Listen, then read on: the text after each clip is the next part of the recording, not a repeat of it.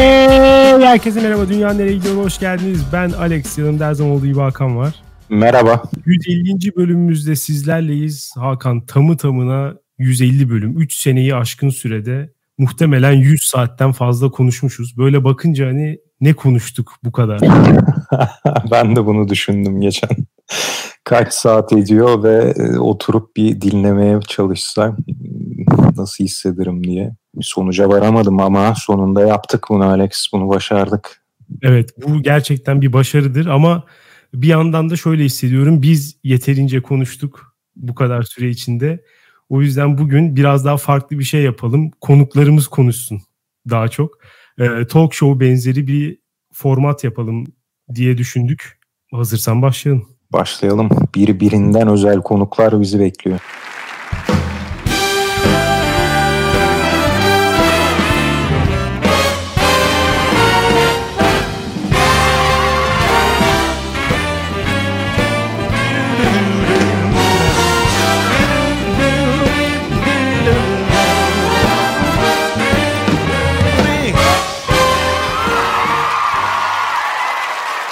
Hanımlar, beyler ve non-binary bireyler DNG Show'a hoş geldiniz. Bugün bizimle birlikte birbirinden bombiş 5 tane konuğumuz var.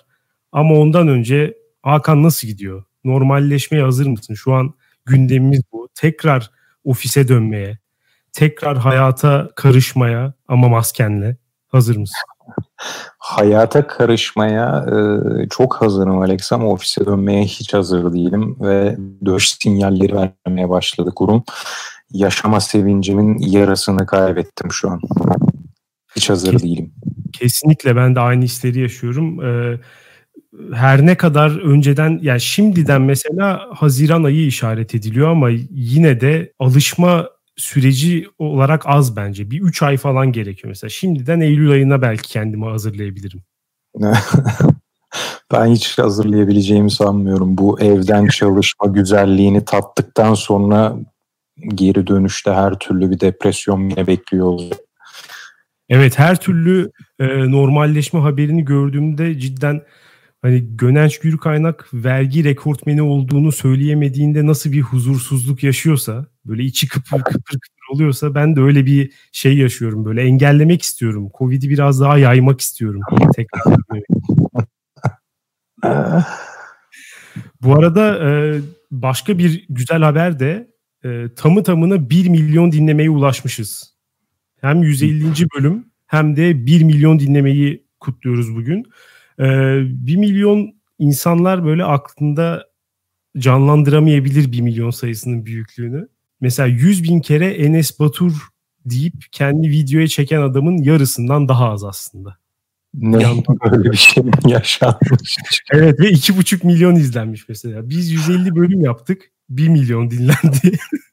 Adam 100 bin kere Enes Batur dediği bir tane video çekti ve 2,5 milyon izler. Ya da Murat Övüç'ün bir tane storiesi mesela. 2 milyondan fazla izleniyor muhtemelen. İnanılmaz. Ama ne derler bilirsin. Yılan da dağın tepesine çıkar, kartal da. Önemli olan, önemli olan neydi ya burada? Hatırlayamadım. Bunun sonunda yılan olmak iyi gözüküyordu sanırım ama yani bu olayı hiçbir zaman anlayamadım. Niye kartal gibi hop tepeye uçmak varken yılanla bir övgü düz, diziyoruz. Hiç anlayabilmiş değilim. O yüzden geri çekiyorum bunu. Evet, başarısızların avuntusu gibi geldi bana. Züğürt evet.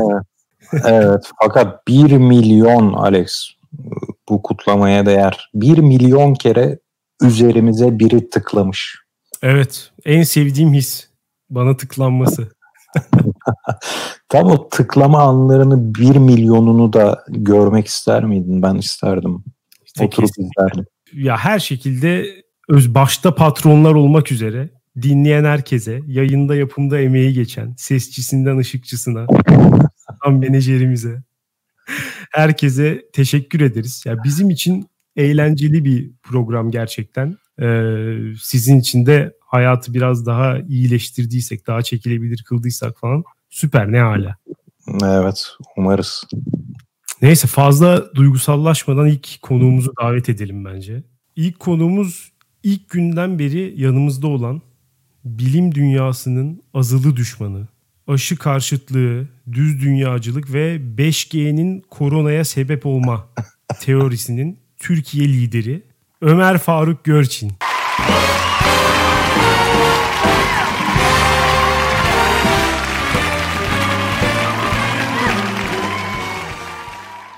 Ömer Faruk Görçin.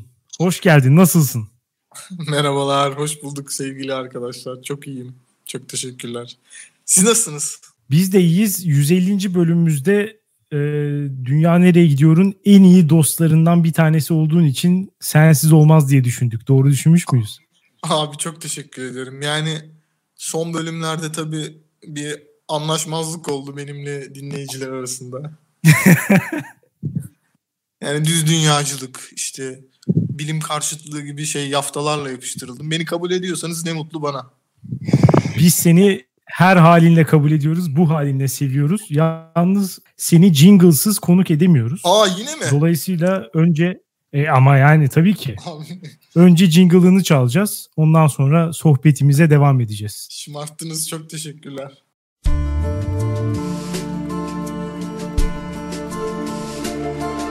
Ömer Ona sorsan gazeteler hep cinsel Televizyon bebesi oldu müptezel. Dış haberlerle grup seks ne alaka?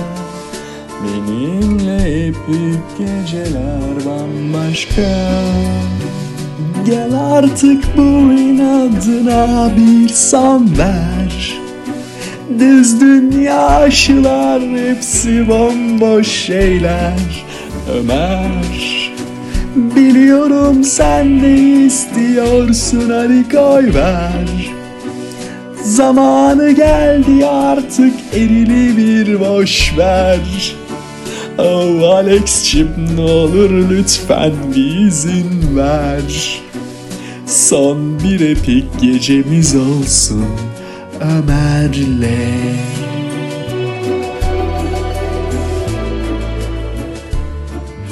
Yani bu bu arkadaş gerçekten inanılmaz bir sanat ruhu taşıyor adam. Öyle mi dersin?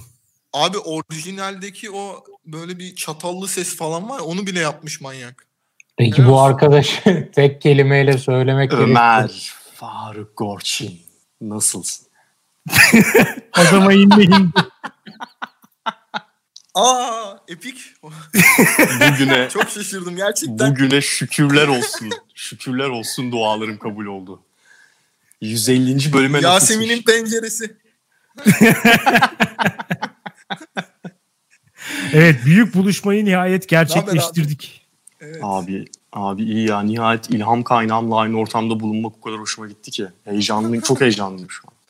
Senden Evet, ufacık mazur bir isteğim var. Senden Buyur ufacık bir isteğim var. Buyur. Grup seks meselesini unutalım abi.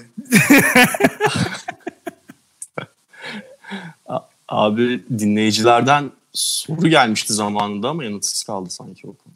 Evet, e, Epi'yi kısaca bir tanıtmak isterim. Kendisi daha önce bizim programımıza da konuk olmuştu ama siz onu daha çok Ömer Faruk Görçin için yaptığı sayısız jingle'la tanıyorsunuz. E, Game of Thrones Ömer Faruk Görçin versiyonu olsun. Careless Whisper Ömer Faruk Görçin versiyonu. E, Ömer Faruk Görçin Greta 2019 Mix.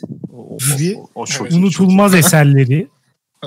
E, hepsinin icracısı kendisi. Epik sana ilk sorum şu.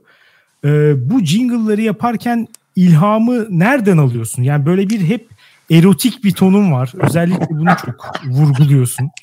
E, bu ya tam olarak nereden geliyor?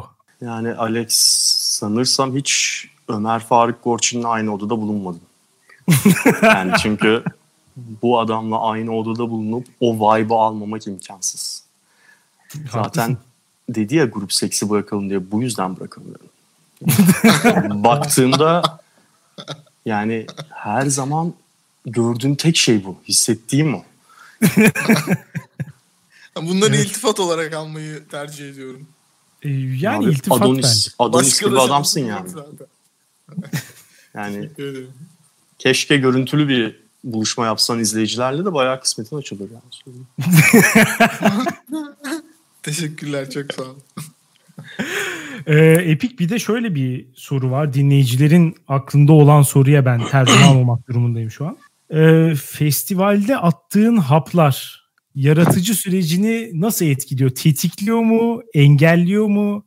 Yani nasıl bir etki yaratıyor tam olarak sen? Yani eğer soru şuysa e, hap atıp jingle yazmıyorum. Soru o değildi. Tabii ki de yani o deneyimlerin getirdiği bir ilham da var. Yazdığım jingle'lara yansıdığını düşünüyorum açıkçası bunu. Ve inşallah bir gün Hap kısmet atıp olursa hap atılmışçasına jingle'lar. yani kısmet olursa Ömer Faruk Gorçin'le de bir festival deneyimi yaşayabilirsem en iyi eserlerimi yapacağımı düşünüyorum açıkçası. İnşallah abi. Ee, Ömer sana dönelim. Hayat nasıl gidiyor? Yani biz e, birçoğumuz evden çıkmıyoruz ama bu dönemde e, bazı insanlar evden çıkmak durumunda kaldı ve şunu gördük.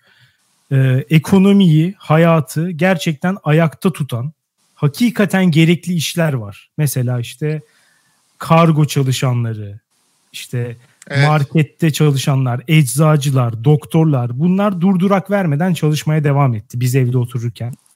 Ve haberciler senin gibi. Dış haberciler Evet. en önemli kısmı ekonominin. Siz de çalışmaya devam ettiniz. ne düşünüyorsun bu konuda? Nasıl Abi- hissettirdi sana hiç ara vermemek? Abi şöyle e, insanda bir böyle bir şey oluyor. Bütün arkadaşların e, home office yaparken sen bizde bir de şöyle bir şey oldu. 14 gün aralıksız yani izinsiz çalıştık. E, sonra bir izin sonra tekrar bir 14 gün falan. E, bu moralmen insanı çökertiyor ya. Yani hani siz de çalışıyor olsanız birazcık şey olurdu. En azından rahatlardım ama herkes durmuşken bizim çalışıyor olmamız kişisel olarak tabii insanı üzüyor böyle şey olarak. Evden Ama- çalışıyoruz abi. Şu var. Ha? Ya evden ya bilmiyorum o, o ben onu hiç yaşamadım. O gerçekten bir çalışma gibi oluyor mu? Olmaz olur mu? oha. Daha beter oluyor be. Daha beter abi. Ara ara vermediğin için bir hadi 15 dakika çay içelim diyen Doğrudur yok. yani. Şey yapan yok. Non stop çalışıyorsun. Doğrudur. Yani o ben ben de ben hiç onu görmediğim için bana bu söyledikleriniz biraz yani biraz ağlamak gibi geliyor. Şımarık gibi geliyor ama doğrudur. Peki Ömer e, ben senin tam tersini söyleyeceğini düşünmüştüm. Herkes dururken sen çalıştığın için kendini daha önemli hissetmen gerekiyordu aslında. Ha o var. O var. Yani şöyle şeyler oluyor. İşte İstanbul bomboş. Sen e, işte çıkıp gezebiliyorsun. Hani o insana kendini bir ayrıcalıklı hissettiriyor ama 20 milyonluk bir şehirde yaşıyoruz. Yani insan hani kendini ayrıcalıklı hissetmesi nasıl olur? İşte sokakta bin kişi falan olursa. Ama yani e, boş İstanbul'da bile sokakta bilmiyorum birkaç yüz bin kişi vardır bence. Dolayısıyla bir ayrıcalığı da yok yani. Peki hiç polis tarafından çevrildin mi? Tabii ilk ilk zamanlarda pek olmuyordu ama son sokağa çıkmalarda ben işte e, işe giderken dört kere çevriliyorum ortalama. E, kurum kartını gösterince şey yapıyor. Hatta bir tanesi yalan da söyledi polislerden bir tanesi bana. Ben sizi televizyonda görmüştüm falan dedi.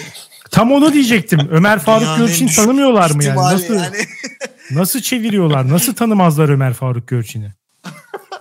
Abi yani bilmiyorum son bir senede sadece kahvaltı haberlerine birer ikişer dakika çıkıyordum. Ha bu arada istediğimden de değil yani. Hani ben böyle ekranda durayım tipi de değilim ama polisin biri öyle dedi. Aa ben sizi televizyonda da görüyorum buyurun geçin dedi.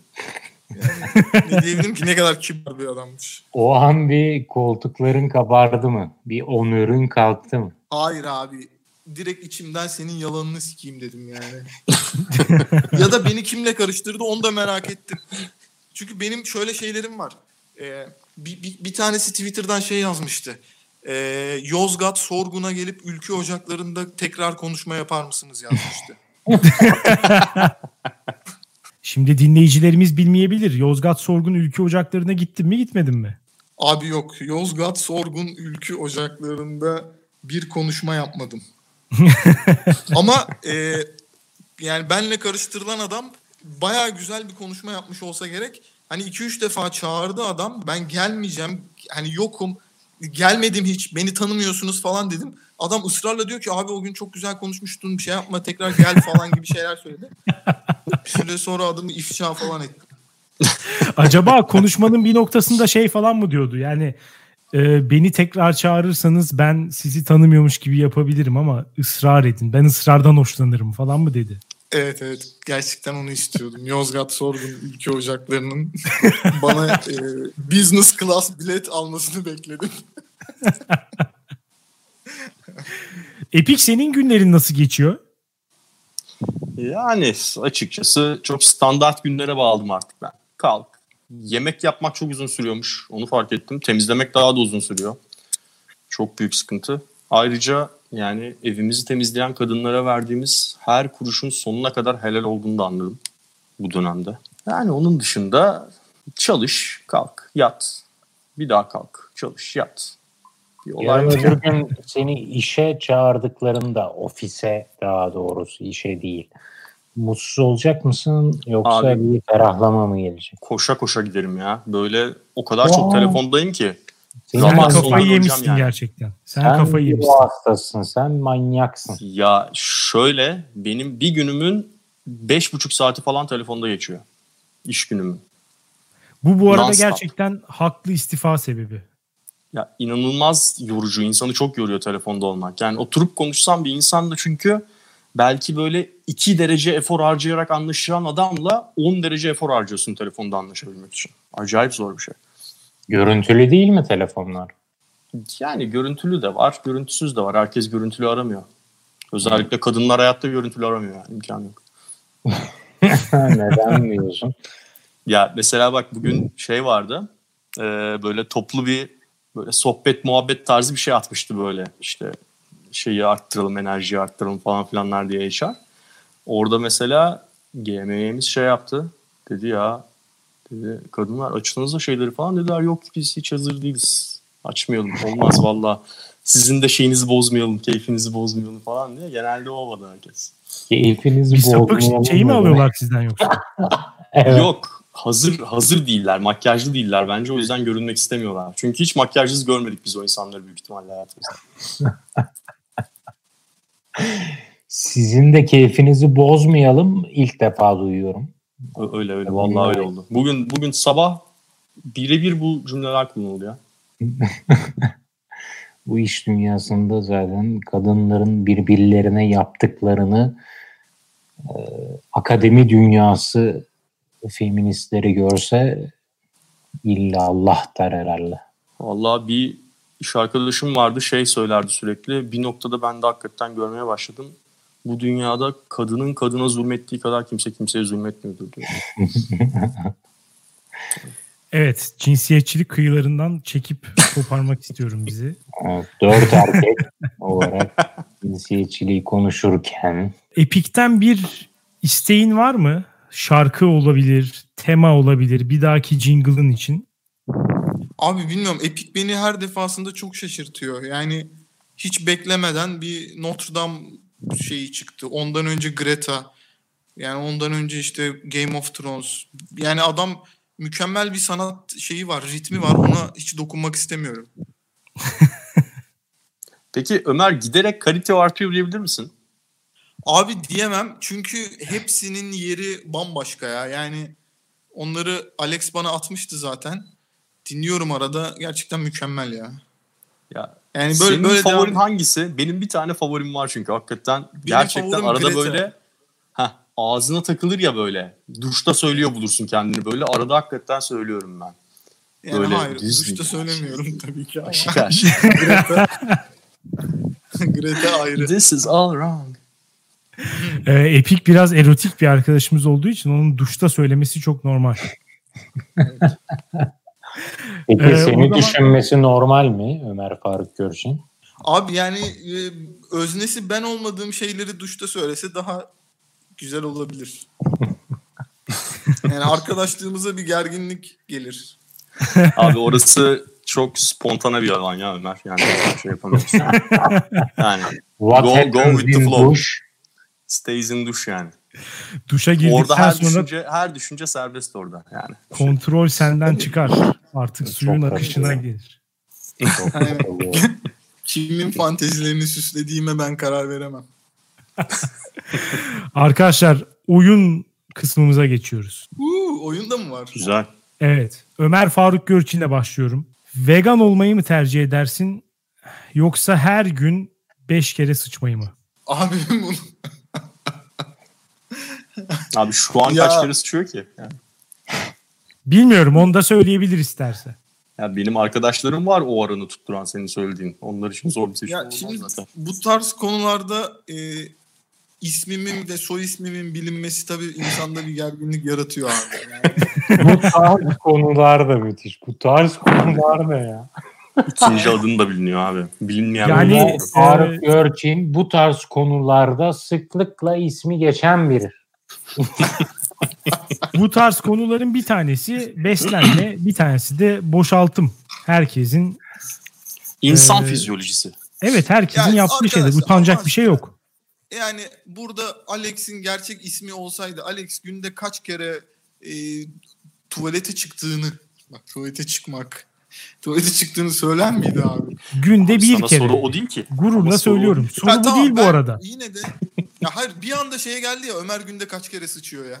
Onu söyleme canım. Vegan olmayı mı tercih edersin? Her Yok, gün istisnasız 5 kere sıçmayı mı tercih edersin? abi vegan olmak istemem ya. Her gün 5 kere sıçmak mı istersin? Abi vegan yani vejeteryan da değil vegan diyorsun ya. O zaman Ömer zaten söylemiş oldun günde kaç kere sıçtığını şu an. Yalnız Alex o sıçmanın sıçmanın nasıl bir sıçma olduğunu da belirtmen lazım bence. Abi işte Ee, bunları nasıl böyle olabilir abi? Neyi kastediyorsun? Smooth, smooth bir sıçmaysa böyle 30-40 saniyede bitenlerden dert etmez tabii ki adam. yani beş kere olunca herhalde öyle olur diye düşünüyorum. Yani öyle öyle olduğunu düşünelim evet. yani beş kere yarım saat yapsan çok kötü tabii ki o zaman veganlığı düşünebilirim. Bir de benim ekonomim de vegana el vermez abi. Vegan pahalı bir şey değil mi? Yani sadece e, sebze yiyeceksin canım. Niye pahalı olsun? Sebze Patates abi? pahalı bir şey mi? Hayır kauçuk sütü falan öyle şeyler içiyorlar ya. Onları içmek zorunda değilsin. Hiç süt içme. Abi bu hayattan nasıl zevk alacağız? Pardon her gün Kobe bifteği mi yiyorsun Ömer Faruk? Ya hayır da ne bileyim yani mesela hamburger yiyorum. İşte ekmek normal ekmek yiyorum. Yumurtaları e, kanatlı hayvanlardan çalınmış e, ekmekler yiyorum. E işte her şeyin boktanını yiyorsun. Vegan oldun mu da her şeyin boktanını yiyeceksin. Abi bilmiyorum ben e, gerçekten adam gibi düzgün adam gibi değil birey gibi düzgün vegan biriyle tanıştım. yani adam çok zengin.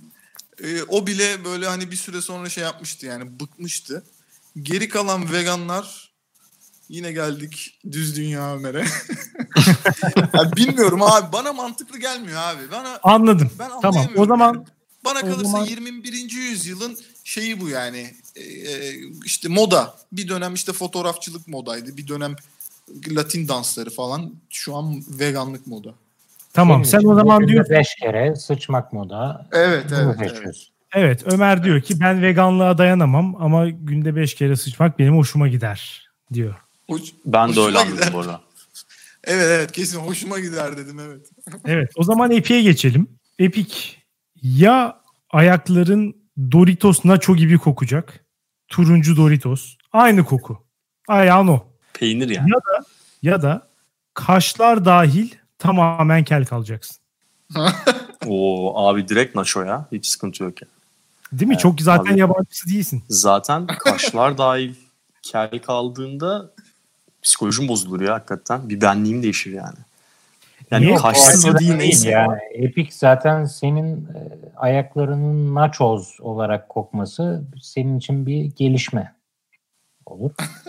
Abi yani bu çok ayaklarımın çok iyi koktuğu söylenmiyor. Bir de eskiden biraz koştuğum için ayaklarım biraz tabiri caizse pütürlü de. O yüzden Abi Yani çok- koşmakla ne alakası var? Cezbedici bir ayak şeklim yok. O yüzden Nacho beni çok vurmaz hakikaten. Alex kolay soru oldu ya. Abi kaşsız insan bak saç o kadar değil de kaşsızlık hakikaten fena ya. Peki o Öyle zaman bir ara e, vardı. tamam kaşı kaldıralım. Pierluigi Collina gibi değil. E, sadece komple kel kalacaksın. Sıfır mı? Parlak mı? Evet yani ustura Soner Sarıkabadayı gibi olacaksın.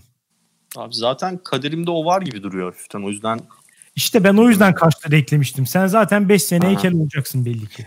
büyük ihtimalle. Baksana hatta şu an. Hakan bir yorum yap bakayım nasıl? Oo. Oha. Ha? Senden iyi ekleme oyuncusu olur. Allah'tan boyun kısa değil ha senin. Bak Bu- Boyun kısa olsa sürekli o görüntüyü göreceğiz. bu arada bu arada hakikaten ona çok şey yapıyorum. Acayip dua ediyorum böyle olduğum için. Uzun olduğum için alt, yukarıdan bakamıyorlar. Alttan bakarken Evet. sıkıntı yok çünkü bak böyle baktın mı. Tabii Ama tabii. Bir yukarıdan baktığı anda mahvoldum. Epik Ama geçmiş artık olsun. teknolojinin ilerlediğini düşünüyorum abi. Saç çektiren çok adam var. Bir noktada yapacağım yani ben de. Hatta bak sana ne söyleyeyim bu karantina döneminde var ya tanıdığım 3 kişi var saç çektiren. Bizim iş yerinden. Bam Şimdi bam mi? bam gömüyorlar. Çok mantıklı bu arada. Nasıl olsa dışarı Aşırı çıkamıyor. mantıklı. Abi ben de gittim saçımı kazıttım mesela kendim evde şeyle. Makinayla. Onun yerine bir saç ekimi operasyonu yapılabilirdi hakikaten. Yalnız şöyle bir handikap var. Saç ektirdikten sonra e, o bant takıp kafaya İstiklal Caddesi'ne çıkma zorunluluğu var. Bunu gerçekleştiremiyorsun. Böyle bir sıkıntısı var. Abi onu gerçekleştirmezsen tutmuyormuş bu arada. Yapman saç. onu. Neyle yapmam lazım Ömer? Terlikle yapman lazım. Cevahir AVM ve İstiklal Caddesi'ne gitmezsen saç tam tutmaz diyorlar. Evet. Dökülüyor. Daha da 69 dökülüyor. İkisinden A'ya binip- oluyormuş. Taksim diyeceksin. Taksim. Ee, her türlü cinsiyetçilik, vegan karşıtlığı ve en sonunda ırkçılık da yaptırdınız maalesef. Sizi yayından almak istiyorum. Ee, nice 150. bölümlerde beraber olmak dileğiyle lütfen hoşçakalın. Teşekkürler. Çok Hoşçakalın. Teşekkürler. Hoşçakalın. Az önceki rezaletten sonra düzgün bir konukla devam etmek istiyorum. Ee, Türkiye internetinin bence en özgün, en ilginç karakterlerinden bir tanesi. Benim de uzun zamandır çok severek takip ettiğim Can Nefesoğlu.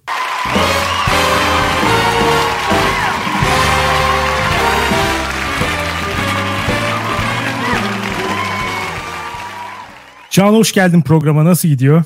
sıkıcı. Yani evden çıkmıyoruz siz. Vallahi aynı.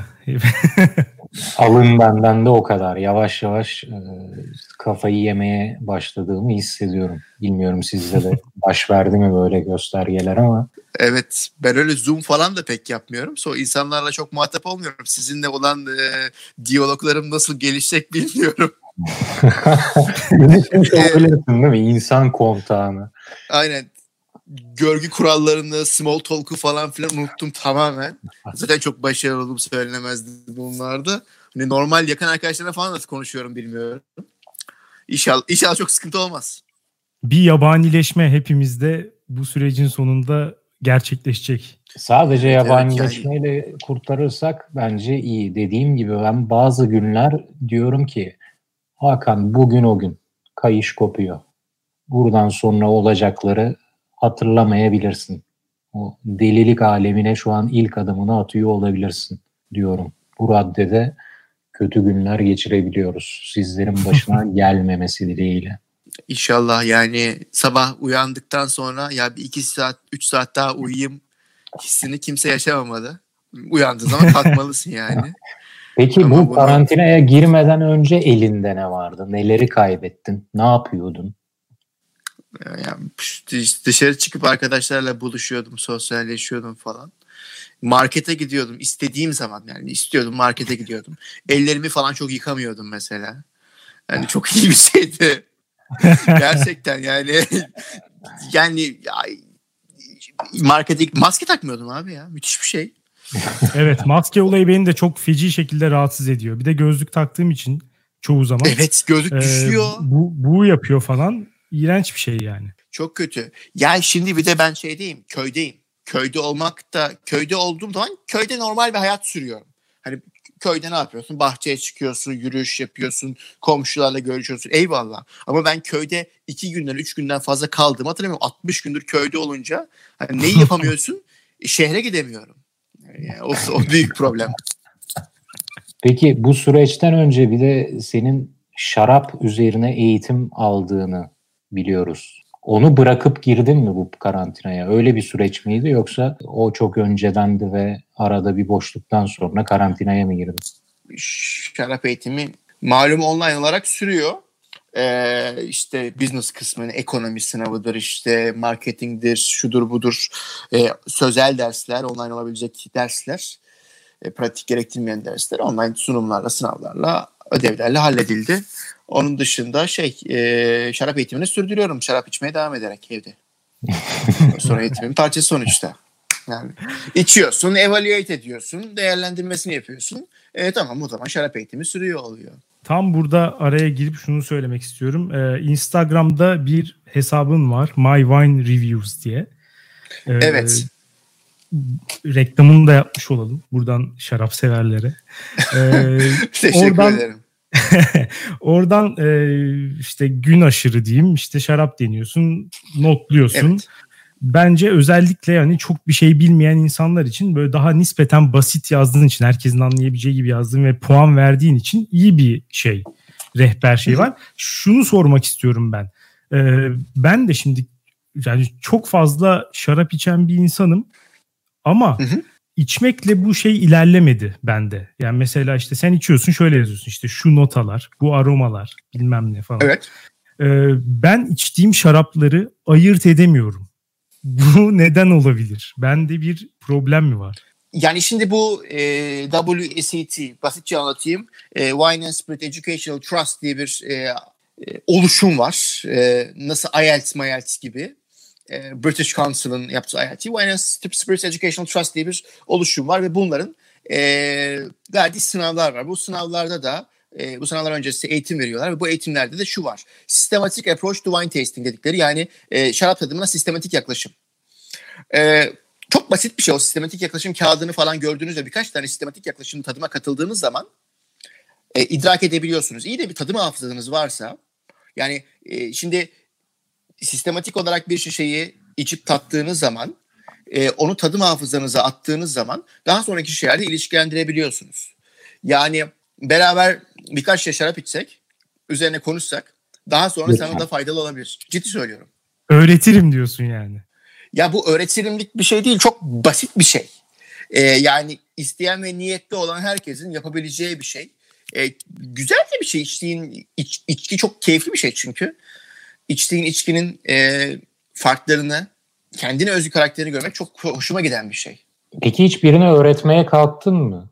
Şunu merak ediyorum. Birini öğretmeye kalktın ve o umutsuz bir vaka çıktı. Böyle hiçbir şey yaşadın mı? E tabii mesela şimdi geçenlerde e, yine evdeyim. Şimdi geçenlerin her seferinde evdeydim. E, bir kahvaltı ettik. Dolapta da bir Bordo Soten var. Soten diye bir e, Bordo tatlı şarabı var. E, Soten bölgesinde yapılan tatlı şarap. E, Sauvignon ve Sauvignon Blanc üzümlerin kupacı. Çok uzun yıllar yıllanabilen bir şarap. Ve açıldıktan sonra bile raf ömrü yüksekti vesaire. Babam onu şey zannederek kullanıyormuş. Sirke zannederek sirke olmuş bu diyerek şeyleri atıyormuş. Yemekleri atıyormuş ki tatlı şarap. Hani yemeğe atılacak bir şey değil. Uzun sürebilen değerli bir şey. Dedim ki hani masanın e, dolapta var Dolapta sotern var. Kahvaltıdan sonra sotern içelim kahveyle. İyi eyvallah falan. İşte tadıyorum diyorum ki bak diyorum e, kuru incir var, bal var, bak biraz e, fındık tadı alıyorum falan filan anlatıyorum, konuşuyoruz falan. Şarabın da sonunda biraz tortular kalmış. Tamam. Annem dedi ki, aa bak tortuları var baldan herhalde. Dedim anne o bal içine bal dökmüyorlar onun şarabın. Hani biz ondan bal tadı alıyoruz. O beni bayağı bir bozdu. bir şey değil mi? Aynı soru şu an kafamda yankılanıyordu. Ya bunların içine bal fındık mı koyuyorlar da bu tatları alıyorsun diye. Şu an kafamda Yok. ben de soruyordum. Yok e, ko- koyulmuyor. Kimileri üzümden geliyor, kimileri fermentasyon aşamasından geliyor, kimileri de meşe fıçı dinlendirmesinden falan gelebiliyor. E, yıllanmadan gelen aromalar var vesaire vesaire. E, sonuç olarak e, üzü, e, şarabın içine bir şey enjekte edilmiyor. Peki çok net bir soru sorabilir miyim? Türkiye şarapları dediğinde Ege mi Trakya mı? Hangisi daha iyi şarap üretiyor? Ya bununla alakalı ben şu anda e, net bir şey söyleyemem. Çünkü ben e, sonuç olarak e, iki ay önce geldim Türkiye'ye. Türkiye'deki önceden bulunduğum durumdaydı. Normal bir ay yaştım. E, Şu anda ise daha böyle e, sistematik içiyorum. Ve zaten şaraptan ziyade bira içiyordum. O sebeple Ege Trakya falan olarak nitelendiremem. Ama şu ana kadar içtiğim, e, aklım başında olarak içtiğim şaraplardan İç Ege bölgesinin üzümlerinin gerçekten e, biraz e, farklı bir yere koydum sanırım. Denizli, Aydın, Manisa. E, oradan daha iyi ürünler çıkıyor diye tahmin ediyorum. Daha iyi teruarlar belli ki. Aa, Trakya kendini daha iyi pazarlıyor. Bütün bağ evleri, hani herkesin hafta sonu nereye kaçamak yapsak dediği bağ evleri Trakya bölgesinde. Ben de bir kere öyle kaçamak yaptım. Hepiniz biliyorsunuzdur Barbare bağ evlerine. Evet. Odamı da tuttum. Meğer bağ evi ziyaretinde biraz kültür de gerekiyormuş. Ben daha girdim. Odam hazırlanırken bir şişe şarabı gömdüm çok affedersiniz. Gittim odama sızdım. Yani bu kültür de biraz gerekiyor sanırım buraları ziyaret ederken. Yani bu e, so- sa- sen oraya kafanı rahatlatmaya, tatil yapmaya geliyorsun. Bütün ziyaretçilerin %90'ının böyle olduğunu düşünüyorum. Bunda da hiç abes bir an görmüyorum. Konuyu tamamen değiştirerek çok kişisel bir soru sormak istiyorum Can sana. Ee, yaptığım paylaşımlarda çok imrendiğim bir şey var. Hafıza meselesi. Yani hafızası aşırı kıt. Böyle bir sene öncesindeki çok majör bir olayı bile hatırlamayan biri olarak senin gidip işte 2008 yılında şöyle olmuştu. Şu maçın şu dakikasında e, şu kişi şunu yapmıştı. Sonra da akşam eve giderken bir tane döner yemiştim falan gibi böyle ultra detaylı yaptığın e, yorumlar beni inanılmaz sinirlendiriyor. E, ben neden böyle değilim diye kendime şey yapıyor. Ya bunun bir sırrı falan var mı? Bir mega hafıza setiyle falan mı çalıştın yani? Bunun şeyi nedir? Böyle- olayı? Böyle olmanın hiçbir faydasını görmedim şu ana kadar. Sadece tweet atmak dışında, e, Instagram postlarında falan yazmak dışında. Hatta genel olarak e, yani ne diyor bu salak niye laf kalabalığı yapıyor şeklinde bakışlarda maruz kalırım. E, hiçbir şey yok. E, yani maçlarla ilişkilendiriyorum aslında genelde. Yani çünkü mesela maç olmayan günleri çok ilişkilendiremem. Ama e, ama mesela maçtan iki, iki gün önceydi, üç gün sonraydı falan diye de ilişkilendirebilirim. Mesela derim ki ya 8 Mayıs işte 2005'te Samsun maçı vardı. Ama o maçtan bir gün sonra şöyle vardı. Ha 9 Mayıs'ta öyle yapmıştık bak anne falan dediğim zaman. evet yani. Bu e, tamamen maçlarla ilişkilendirebiliyorum. Hani mesela şeyi falan hatırlayamam. Benim ka- kasada şey yoktur. 2006 Temmuz, 2007 e, Ağustos falan yoktur. Çünkü sezonun olmadığı vakitlerde iflas ediyor. Be- Beynimi dinlendiriyorum. Bu tamamen maçlarla ilişkilendirebildiğim bir şey. Takım hangisi bu arada? Ben Beşiktaşlıyım. Genelde böyle kıl özellikler de Beşiktaşlılarda vardır zaten. Ee, yani takımın e, başarıdan yoksun olması taraftarları böyle abidik gubidik şeylere yönlendiren. Abi bir şey daha soracağım. Ee, Evet. Şimdi tw- Twitter'da e, işte çok böyle ünlü olan hesaplarım vardı. İşte yeri geldi Ryohei Nakatake'nin işte mentörü, menajeri oldu. Ondan sonra işte bir dönem böyle işte bir hedef gösterildin işte bazı sebeplerden dolayı işte hesabın kapandı falan. Şimdi de böyle işte Instagram'da falan takılıyorsun. İki tane soru soracağım birbiriyle biraz bağlantılı. Bir tanesi Twitter'da en çok eğlendiğin dönem hangisiydi? En böyle mutlu olduğun girmekten. Bir de Twitter'la Instagram arasında kullanırken ne gibi farklar hissediyorsun? Twitter'da en çok eğlendiğim dönem herhalde e, şey e, 2011 e, 3 Temmuz'dan itibaren hatta 3 Temmuz'dan itibaren demeyeyim Hangi 2011 maç? yılı 2011 yılının tamamı çok acayip e, acayipti ve 2012'nin ortalarına kadar. E, daha sonra çünkü o zaman takip ettiğimiz herkesin binden aşağı takipçisi vardı falan.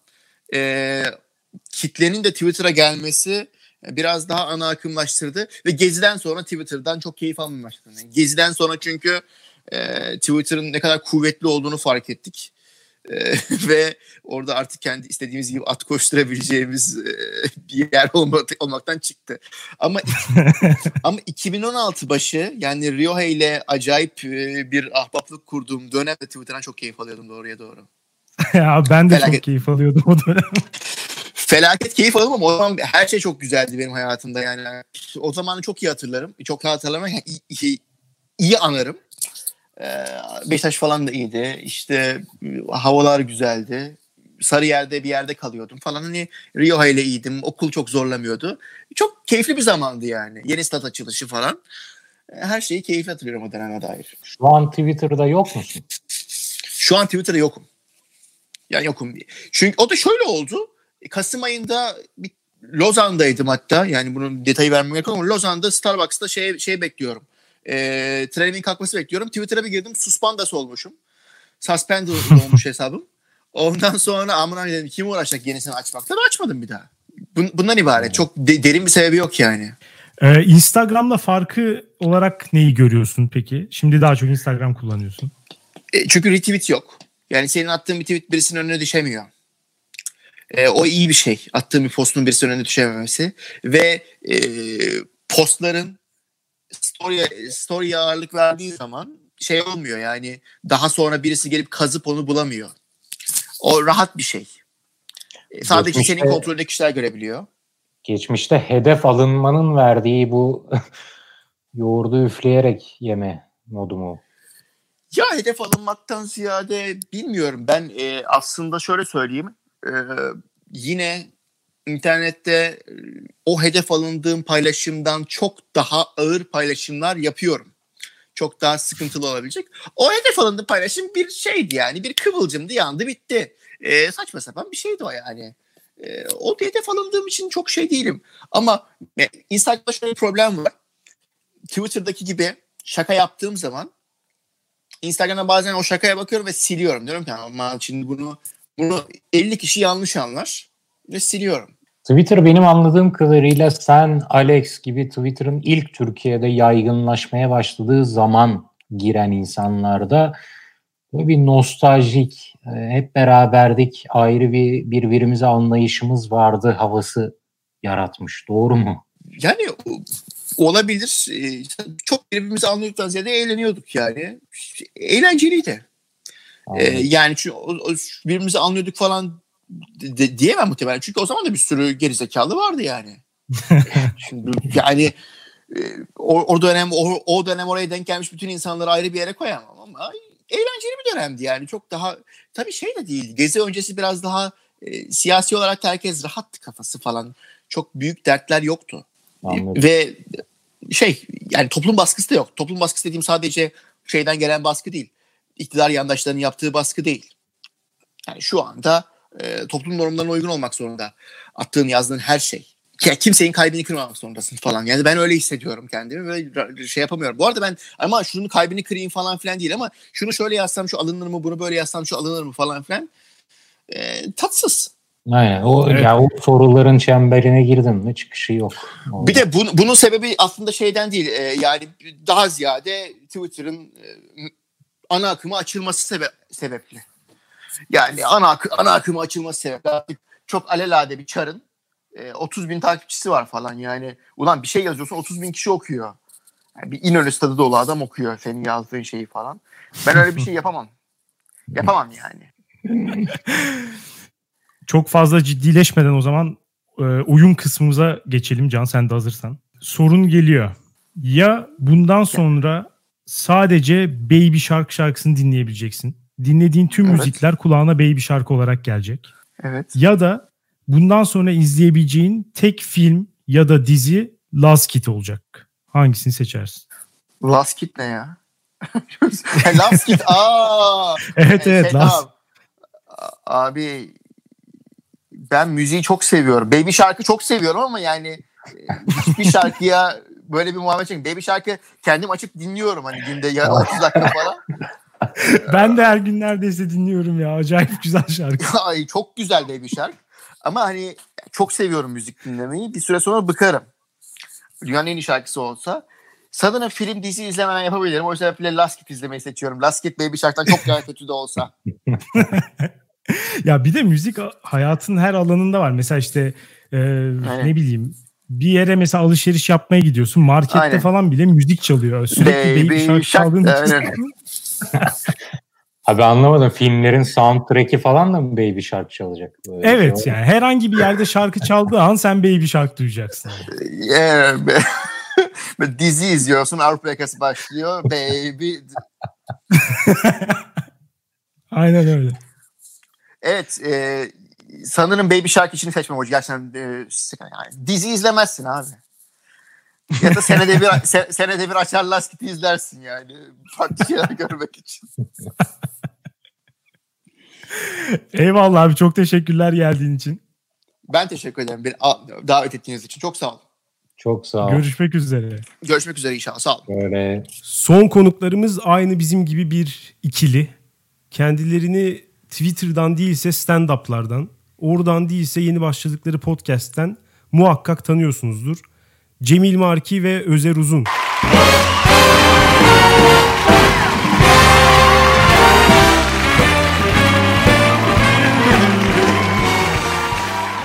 Cemil Marki, Özer Uzun hoş geldiniz merhaba. Hoş bulduk merhaba.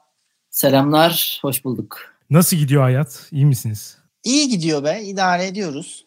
Ya ben her gün isyan noktasına geliyorum. her gün isyan noktasına geliyorum. Her gün de e, yine de şükür be hayattayız diye de birden o isyanım sönümleniyor. O yüzden iyiyim diyorum yani. İyiyiz, iyiyiz. Hayattayız.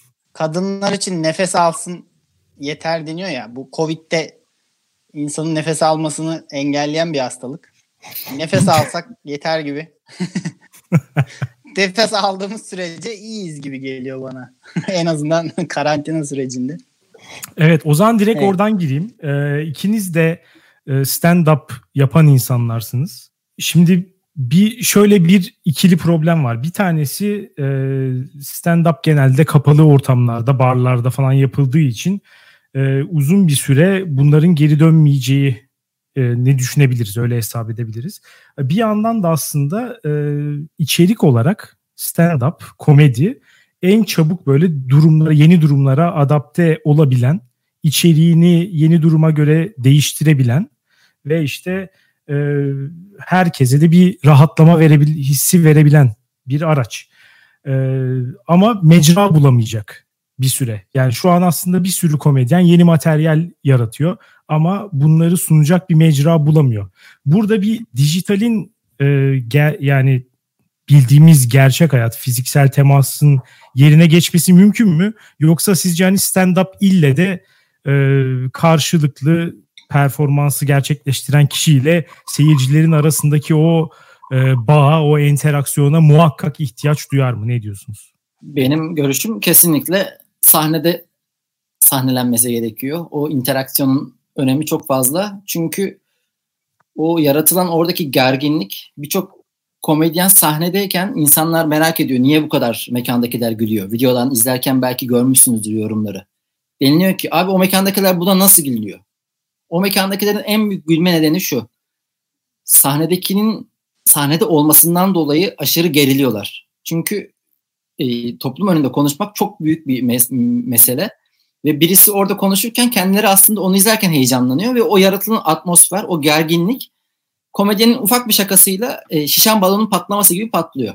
evet. Fakat dijitale bunu taşıdığınızda o gerginlik olmuyor. İnsanlar böyle çok rahatta izliyor kendini ve hani diğer adamın da o kadar gerilmediğini, o tansiyonu yansıtmadığını düşündüğü için o gerilim olmuyor ve hani o şakalarda havada uçuşup gidiyorlar. O yüzden bence mutlaka sahnede olması gerekiyor. Evet kesinlikle o e, interaksiyonla alakalı bir şey.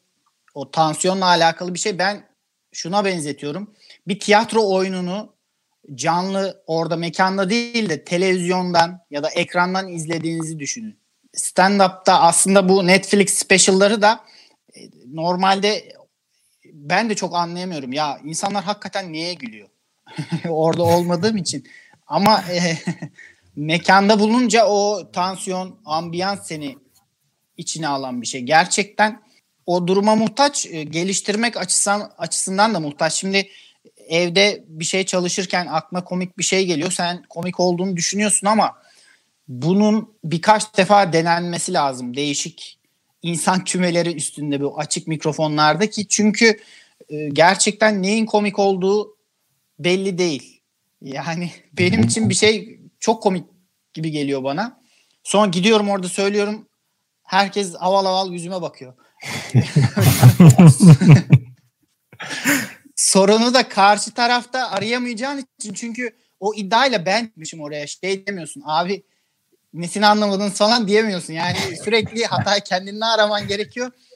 Bu dijitalde de tabii şey avantajları var. Bir şeyleri e, video çekmenin avantajları olabilir ama o tabii başka bir mecra oluyor. Artık video içeriği üretmiş oluyorsun. Hani kat yapıyorsun, işte müzik eklersin, bir şeyler yaparsın ama aynısı olmaz.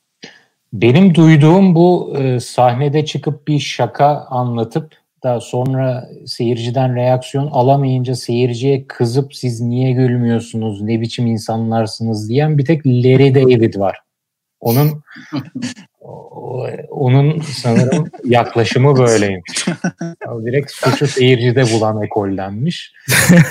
Bill Burr'ün bir tane şey vardı. Çok meşhur bir Philadelphia şeyi. 10 ee, dakika boyunca seyirciye küfür ediyor. Yani artık şey de değil. Niye gülmüyorsunuz falan da değil. 10 10 dakika boyunca setin tamamını seyirciye hakaret etmek üzerine kurguluyor. Çünkü işte 10 kişilik falan bir şey var. E, ekip var. İşte sıra sıra çıkıyorlar. Kendinden önce çıkan 4-5 kişiyi yuhluyorlar. Hani biraz da kötü niyetli bir şey seyirci. Ondan önce çıkan 4-5 kişinin hepsinin yuhlandığını görünce hani %100 ben de yuhlanacağım diye çıkıyor. Ve 10 dakikalık setin tamamında seyirciye e, hakaret ediyor ve sonlara doğru insanlar gülmeye ve alkışlamaya başlıyor artık.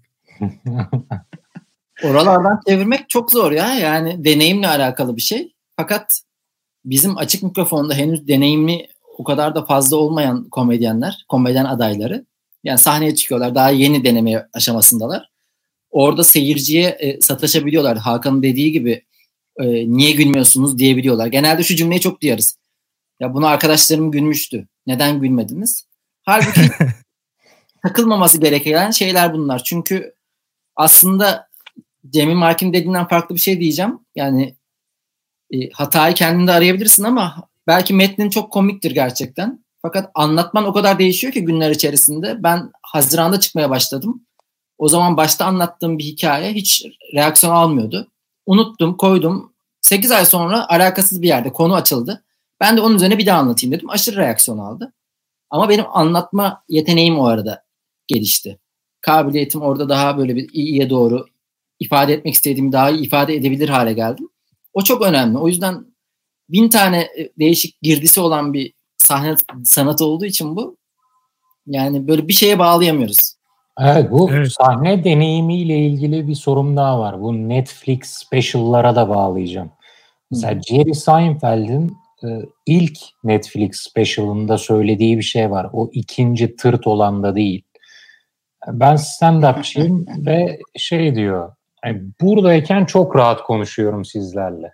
Hı hı. Ama birebir de benle gelirseniz tutukluk yaparım. Hiçbir şekilde size o sahneden verdiğim hissiyatı veremem. İkiniz de sahne deneyimi olan insanlar olarak bunu yaşıyor musunuz? Yoksa siz de gündelik hayatınızda da zaten insanların bayılacağı insanlar mısınız? Özer sen mi cevap vereceksin? Ben mi vereyim?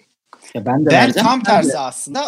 E, o e, Jerry Seinfeld'in dediği şey ben de birebir de çok rahatımdır. Bilmiyorum Özer'de paralel bir cevap verecektim. Mesela date'lerde falan müthiş tek kişilik gösteriler yaparım. Yani böyle yarım saat hiç karşıya söz vermem. Yani müthiş special'lar çekerim aslında. Hiç special'lar heba oldu o şekilde. Tabii topluluk önünde konuşmak başka bir şey. Ben ilk e, defa Özer'le gidip gelmeye başladık.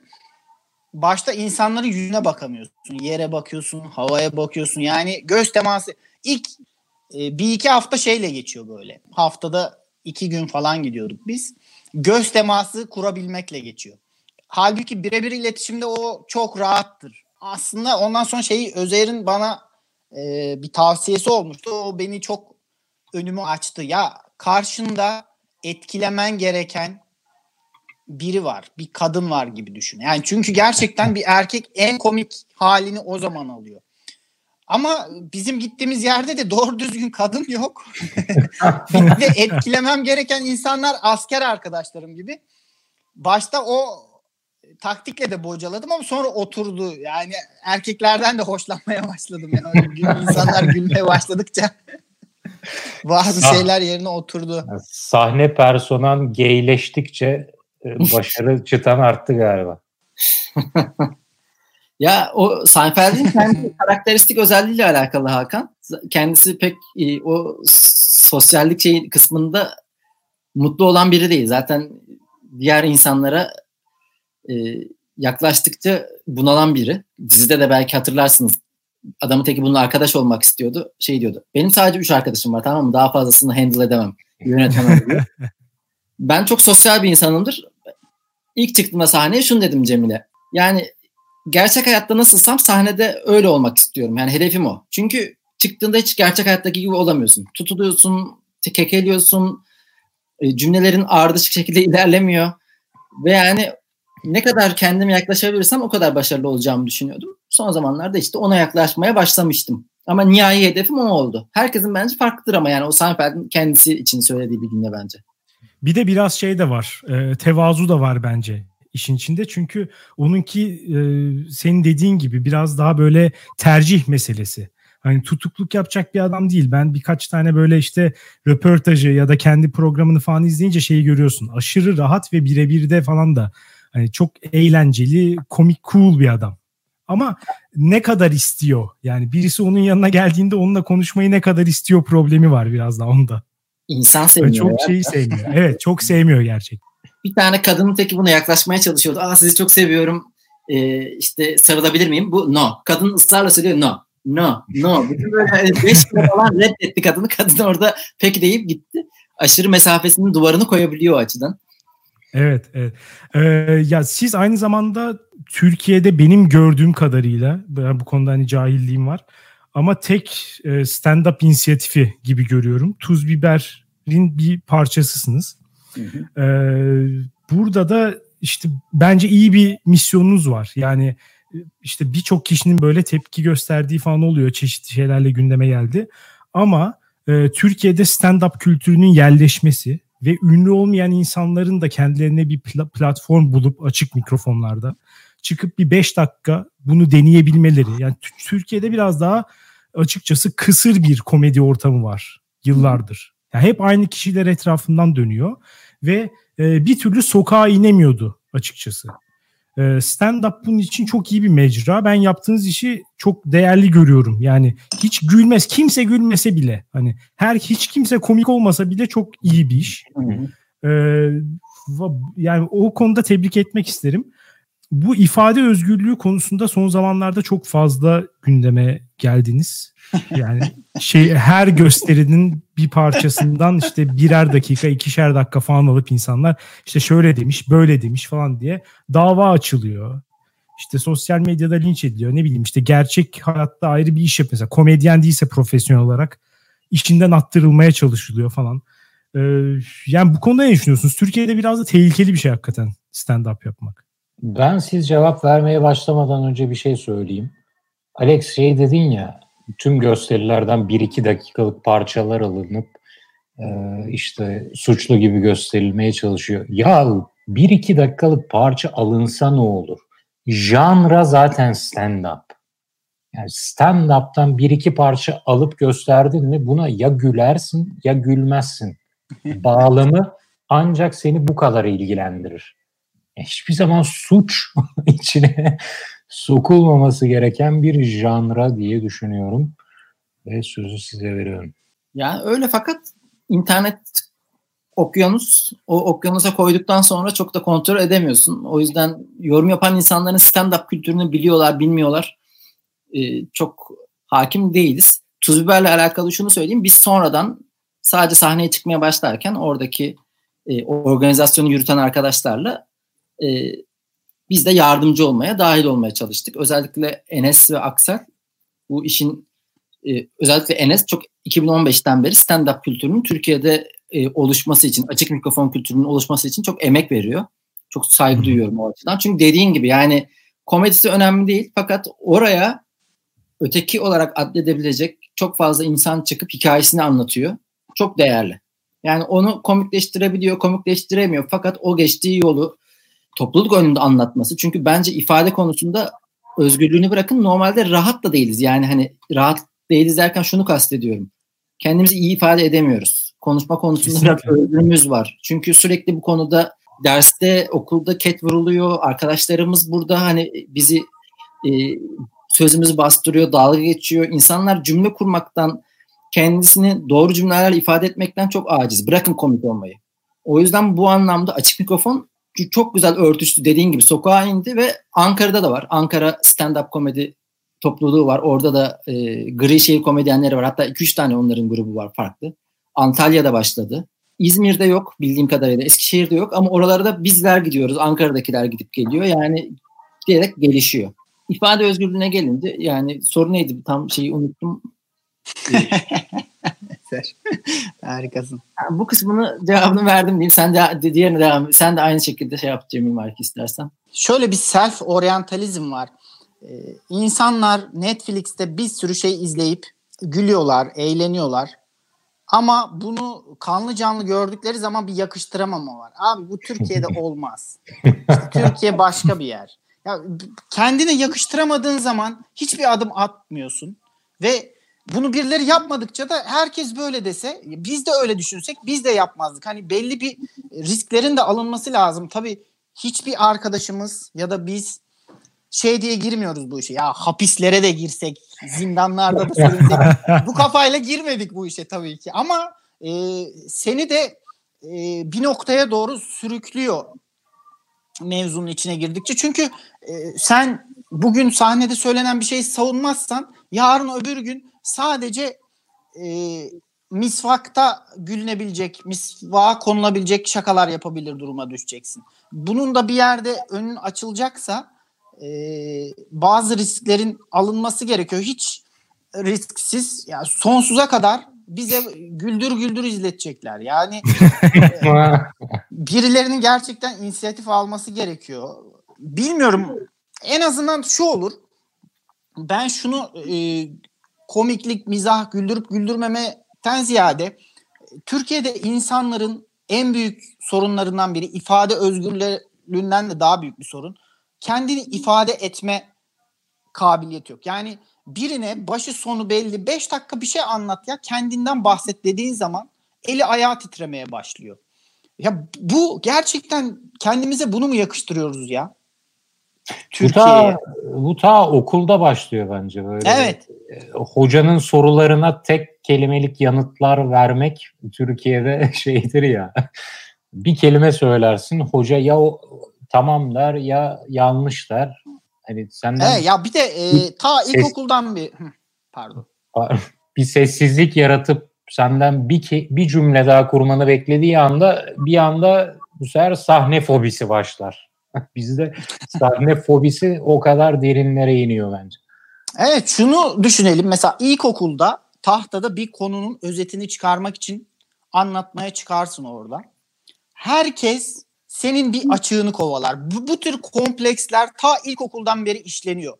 Bu şey yabancı dille ilgili de var. Yani Türk biri yani doğduğundan beri ana dil Türkçe olan biri British aksanıyla konuşmaya başlıyor. Ben bunu şuna benzetiyorum. Yani Egeli biri e, Laz aksanıyla, Doğu Karadeniz aksanıyla konuşmaya çalışıyor Türkçe gibi. Abi Türk gibi konuş ya ne olacak ki? Ya bu tarz şeyler işte komiksin, değilsin.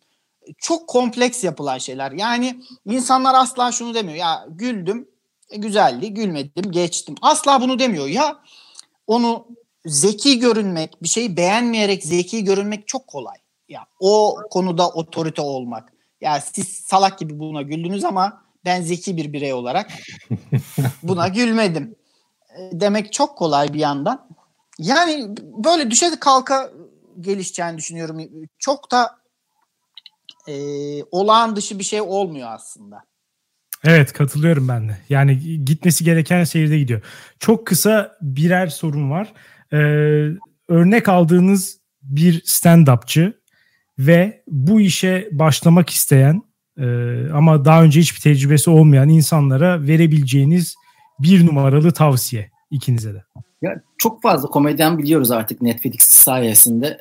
Artık alternatif çok bilinmeyen insanlara dair. Fakat benim yani örnek aldım tek bir isim var. Jerry Seinfeld. Çünkü mat, yani sahnede bu işin eğer bir sürü girdisi var dedim ya hani materyalin konu seçimi onun e, bir rhyme'ının olması, akışkan şekilde anlatabilmesi, esleri doğru vermesi, e, sesini yükseltip alçaltırken insanların ilgisini çekebilecek seviyede bunu çok iyi ayarlayabilmesi. Artık böyle bu arada Hakan yani dediğin o eski gösteriyi üst üste izledim. ikisini üst üste. Ve orada bile aradaki geçen işte 20 senede e, kabiliyetin ne kadar daha üzerine koyduğunu ve aslında orada 30 senelik bir komedyenken 30 senenin üzerine 30 senede bu işi halledip orada durmuyorsun. Yani sürekli üzerine bir şey daha koyuyorsun ve mikrofon kullanması bile artık şovunun bir parçası haline gelmiş. Yani bazı şakalarını hatırlarsanız son spesyalde e, bir şeyi serperken mikrofonu kullanıyor bir araç olarak ya da işin ne kadar karışık olduğunu anlatmak için mikrofonu kablolarını kullanıyor. Bunu çok ustaca evet. Yürürken mesela setini anlatabiliyor. Ya sağa sola giderken veya işte koştururken anlatmaya devam ediyor. Biz bu işin çok başında olduğumuz için daha işte az önce Cemil'in dediği gibi göz teması kur, kurmama, kendini doğru şekilde materyali e, aktarıp aktaramama konusunda sıkıntılar yaşarken çok üst seviye bir şeyi görüyorsun. Diğer komedyenler de çok iyi ama bence tekniğine bu kadar hakim olan ve bu işe kendini milyar dolar kazanmasına rağmen adanmış bir şekilde devam eden çünkü bir milyar dolar e, bir serveti var Jerry Seinfeld'in. Bunu bir milyar dolar kazandıktan sonra açılış şakalarından biri de bu. yani benim olmam için yani birçok insan olmazdı. Ama o adam bir gösteri daha yapıyor. Bir gösteri yapmak çok zor bir şey. Her türlü yargılanıyorsun. Yargıya açık bir hale geliyorsun. Orada saçını da eleştiriyor bazı insanlar iç ses olarak. E, görünüşünü de eleştiriyor. Hala aynı lan bu herif. Takım kıyafetten şey e, şaşmıyor. Bazısı küfür etmemesine takıyor. Bazısı e, hiç siyasi konulara girmemesine takıyor. Fakat demek ki bu orada yar, 65 yaşında bir adam yargılanmaya açık hale geliyor. Bu benim için bunu tekrar denemesi büyük bir adammıştık ve kendisi de diyor zaten en mutlu olduğum yer burası. O açıdan kendisini örnek alıyorum. Yeni başlayacak birisi de stand-up kendini ifade etme platformu dedik. Yani hani o açıdan bile Türkiye'de çok önemli. Fakat burada devam edecekseniz yani sadece çıkıp bir açık mikrofon 5 dakika yapmayıp bu işi e, devam ettirmek istiyorsanız bir yerlerde komik olmalısınız. Ya ben mesela Cemil Merke hep şunu diyorum. Stand-up benim tutkum değil. Çünkü ben komik olmayı seviyorum. Yani burada dördümüz konuşuyoruz. Sizi güldürmek isterim. Masada arkadaşlarımı güldürmek isterim. WhatsApp grubunda komiklik yaparım. Ama bir yerlerde de bana hep o komik olduğuma dair geri dönüşler olur. Yani e, buna dair hissiyatınız varsa gerçekten çıkıp sahneye başlayın bir yerden. Teknik olarak düzeltilebilecek şeyler var ama sense of humor denilen şey düzeltilemeyeceği için yani onun olmadığını bilmemeniz çok kötü bir şey olabilir yani sizin adınıza. Yani önce bende bir o sense of humor var mı yok mu? Bence çünkü bazı adamlar geliyor gerçekten ya kötü şaka yapmıyorlar. Şaka yapmıyorlar. Ya bak şaka nerede? Şaka girişimi yok. Yani hani bazısının çok kötü şaka girişimi var. Çok banal. İşte binlerce kez denenmiş ya da en basit yoldan yapılmaya çalışılmış ama bazısı dümdüz konuşuyor. Neden bir yani? insanın ya peki e, şunu da söyleyebilir miyiz? Bir insanın sahnedeyken şaka yaptığını sanarken şaka yapamaması kadar seyirciyi onun adına utanmaya iten bir şey daha var mı? Siz bunu ya. hissediyor musunuz? Bunu da merak ediyorum. Ee, Bence sahne insanları hisseder bunu. Sahnedeki herkes, adına utanmak. Şöyle herkes, bir şey oluyor. Ben hemen şey diyorum işte bazen video paylaşıyoruz. Altına öyle yorumlar geliyor işte onun adına utandım falan. Ben hemen çağırıyorum. Abi gel sen de çık kendi adına utan. Yani başkasının adına utanma. Gel sen de dahil ol aramıza katıl. Ya utanma değil de insan gerçekten orada e, kendini ifade etmek için, şaka yapmak için çıkan insan istiyor ki bizi güldürsün. Yani çoğu gelen seyirci de bu iyi niyetle geliyor. Yani bir şey de ve gülelim. Gerçekten böyle geliyorlar. Ama çoğu zaman e, insanlar kendini komik zannedebiliyor ya da gerçekten komik oluyor ama sahnede komik olmak başka bir şey. Şöyle bir şey var. e, arkadaşların arasında, çevrende çok komik olabiliyorsun. E, üzerinde anlattığı teknik sebeplerden e, genius değil tamam mı? Yani dünyanın en komik insanı bile ilk defa çıkıp böyle paldır paldır komik olarak devam etmiyor. Yani başlarda olmayabilir. Yaparak öğrenilen bir şey. Ben de e, o noktadan şunu söyleyebilirim. Eğer yeni başlamak isteyen ben de hasbel kadar yeni başlamış bir insan olarak yeni başlayacak, başlamayı düşünen insanlar hemen başlasın abi.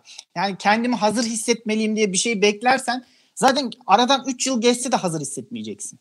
Hiçbir zaman hazır hissetmiyorsun. Yani bu hazır hissedilecek bir şey değil.